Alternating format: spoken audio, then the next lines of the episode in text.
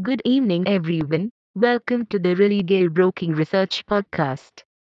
In this podcast, we will bring you the commodities market outlook for the day.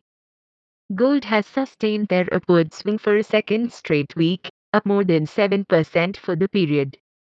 The geopolitical tensions continue supporting the market. The precious metals valid support is near the 60,450 mark and resistance around 60,950 level.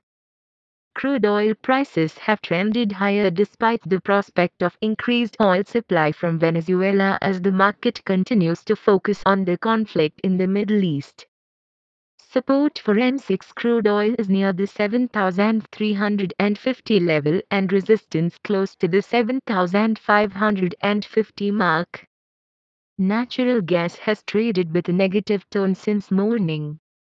Sentiments have eased after the weekly EIA gas inventories rose plus 97 BCF, much higher than the expectations of plus 83 BCF.